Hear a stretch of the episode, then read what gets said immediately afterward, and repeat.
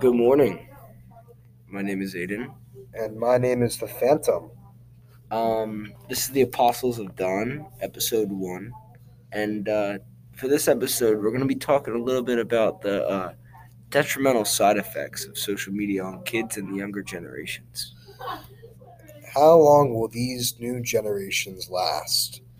That's Um, the question. Yeah, that's the question of the day. Personally, I don't think they're going to last very long because as these kids start to get older and they get into the real world, they're going to have no idea what to do, how to talk to someone. They're screwed. How, they- they're not even going to know what to do in an interview because they're, or they don't, even have social skills because they're on Zoom all day. But Mhm. regardless, my little brother Jimmy, who will be interviewing next episode, uh, he hasn't gone outside in a few weeks. He's starting that's to get an understatement. Yeah. I mean, he's he needs that vitamin D. I mean, the the vitamins only do so much. I mean, he's getting super pale. Pale as a ghost. Yeah. I mean, Pale as a ghost. Well, um, the three main topics for me focusing on for today is firstly the effects of social media being fully immersed in electronics and how that can affect social skills. Secondly, how does social media slash video games release dopamine and how is that dangerous for kids? And lastly, what is the fate for the future generations? So, firstly, um, when talking about the effects of social media and being fully immersed, Talking face to face with people helps understand the nonverbal aspects of communication. This means like emotions, expression, tone. Nonverbal aspects of conversation are how the person speaking indicates his slash her emotion about what he slash she is saying. Um, using social media too much makes it harder for people to identify the emotion uh, being expressed by the people with whom they're talking to. Uh, this makes it harder to respond appropriately. Um, according to uh, a source called LSH Horizon, even today there are there are so many people who prefer to solve work or personal problems via social messaging systems. Approximately 93% of communication today is already nonverbal and thus requires an additional means of helping people understand each other, which in some cases is using smiley faces or emojis, since text does not convey the total palette of innovations or facial expressions. It's like a whole new language. Yeah, I mean, when I when I text because I text a lot, I'm always on my phone. I mean, I can't see emotion, I can't see expression, I can't see tone in the simple words, and the people will add you know little emojis and stuff, but it's not really enough. It's not the same. It's not the same. It's not the same. And personally, I prefer personal conversations in person whereas texting because it's just not real. Because someone can have a perfectly good conversation over text, but be completely shy in person.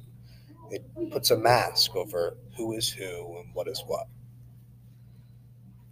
So, um, secondly, we're going to be discussing how social media slash video games release dopamine and how that is dangerous.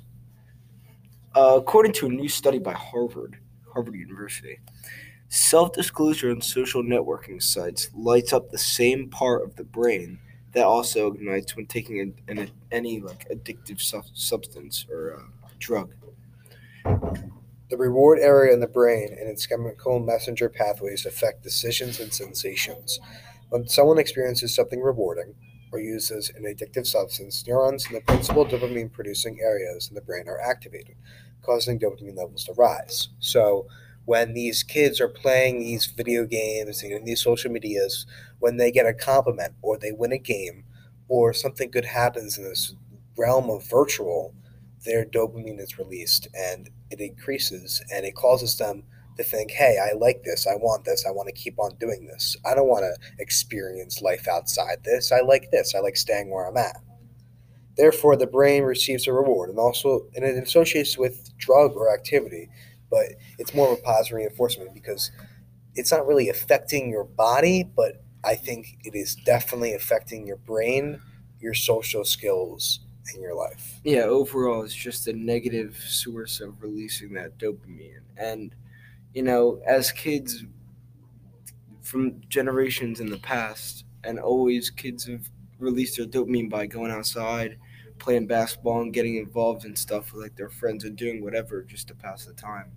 But now it's not the same. Now it's a they're using a harmful way to release that dopamine, and it's gonna come with some serious side effects in the future. Yeah, definitely. I mean, I used to be super into video games. It was all I did. I didn't leave my house sometimes because I would spend weekends, even weeks, just playing video games. It's the only thing I wanted to do. I went to school. I was like, I can't wait to play Call of Duty when I get home. It was bad. I knew I was addicted and I had to cut myself off. But now, um, and a few years ago, I always play basketball outside. I lift every day. I'm always being active and talking to people in person to stop myself from getting pulled into the virtual world because once you're really pulled in, it's very hard to get out because you become comfortable. Mm, I agree. I agree. Yeah. I mean, uh, my little brother is a perfect example of that. Uh, Yeah. he goes, he still goes to school every day, but he gets emails from the teachers because he lacks social skills because he doesn't know how to do it.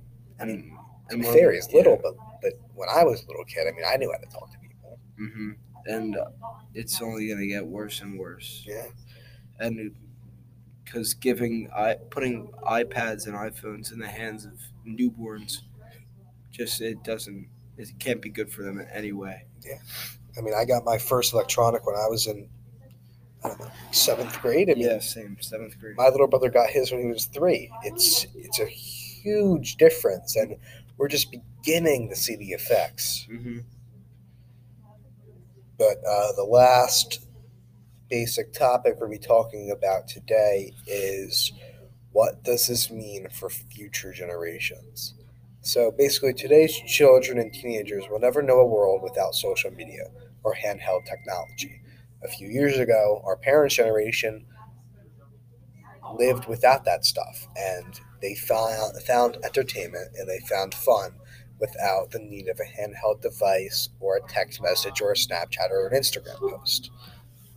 Um, so actually, a few months ago, the Huffington Post they shared um, some interesting insights on how social media could impact the teenager's future and uh, their professional career that they have ahead of them. Unfortunately, most teenagers don't realize what they post or share on Facebook or any other social media app, whatever you use, today might prevent them from getting a job in, say, 2018. The best thing for us to do is teach the younger generations the ripple effect of social media and what it could do to put their best foot forward online. Yeah, I mean, I know personally the new social media app that's trending is TikTok, and I know plenty of kids who have posted the wrong thing that agreed with someone's political opinion, and they have gotten rejected or deferred from all their colleges because they just posted the wrong thing. Everything is online now. You can't hide anything because everyone is so social, and so updating their life with everyone online that it's dangerous because so many people you don't know know so much about you. Yeah, um I really think you said that well. I mean, there's a there's a lot of there's there has to be a ton a ton of cases where people have got gotten kicked out, kicked out of schools, kicked out of whatever their like whatever their like extracurricular activities are, all because of social media. And because of one, one bad one one bad or wrong post can really just change your life. And it's pretty crazy that that's what we've come to but most a lot of the times people don't even know what they're posting they might get the wrong conception of something they might they might think something means one thing but really it means something else and they might even not they don't even know they're making the wrong they're doing something bad but they are And sometimes it's not even the kid that's posting it. I saw, um, I read an article yesterday about a video of some kid uh, drinking alcohol at a party, which is normal for a high schooler. And he got, and the post went viral, and he got suspended from school, even though it wasn't on school grounds. He got suspended from his baseball team, and he got fired from his job, all because he drank alcohol at a party. Obviously, it's illegal, but firstly, it was off school grounds, it had nothing to do with his job. And it's just stuff like that that everything is online and you never know who's taking a picture or a video of you that makes this idea of social media being a big part of our lives so incredibly dangerous. You you just got to be careful, and I, you're gonna see a lot more a lot more of these cases in the uh, in the future because these like we were talking about before with this new new basically a whole new language, this whole new form of communication online.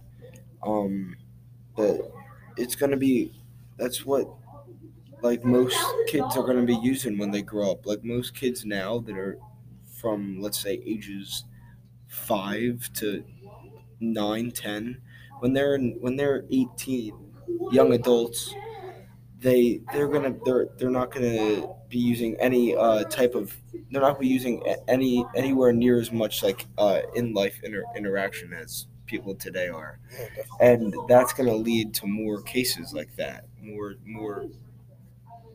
Yeah, pretty much people are going to get in trouble more often because they're using social media so much. Yeah, definitely.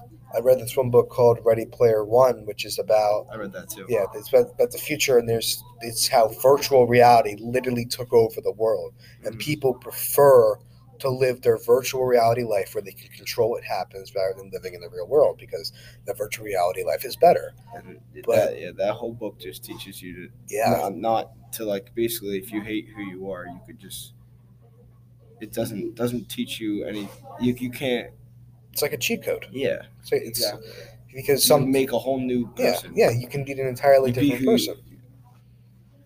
Because some people, I mean, obviously there's a lot of things about yourself you can't change, but Mhm. in terms of specific things like Physi- physical physical, like weight or um, hygiene, people go to Things social like media to, to Right. cope with that right? And there's lots of catfishes nowadays. People who are making their social media accounts very different from who they actually are, and it's it's a big threat to a lot of young kids out there who are trolling on the internet.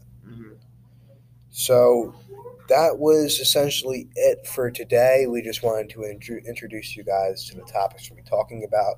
Next episode, we will be interviewing my little brother. And yeah that is it. Thank you for listening to us. um if you guys uh, want more episodes in the future just uh, make sure to uh, share with your friends and comment any questions. And uh, yeah we'll be looking to them. And uh, thank you. Thank you for joining us.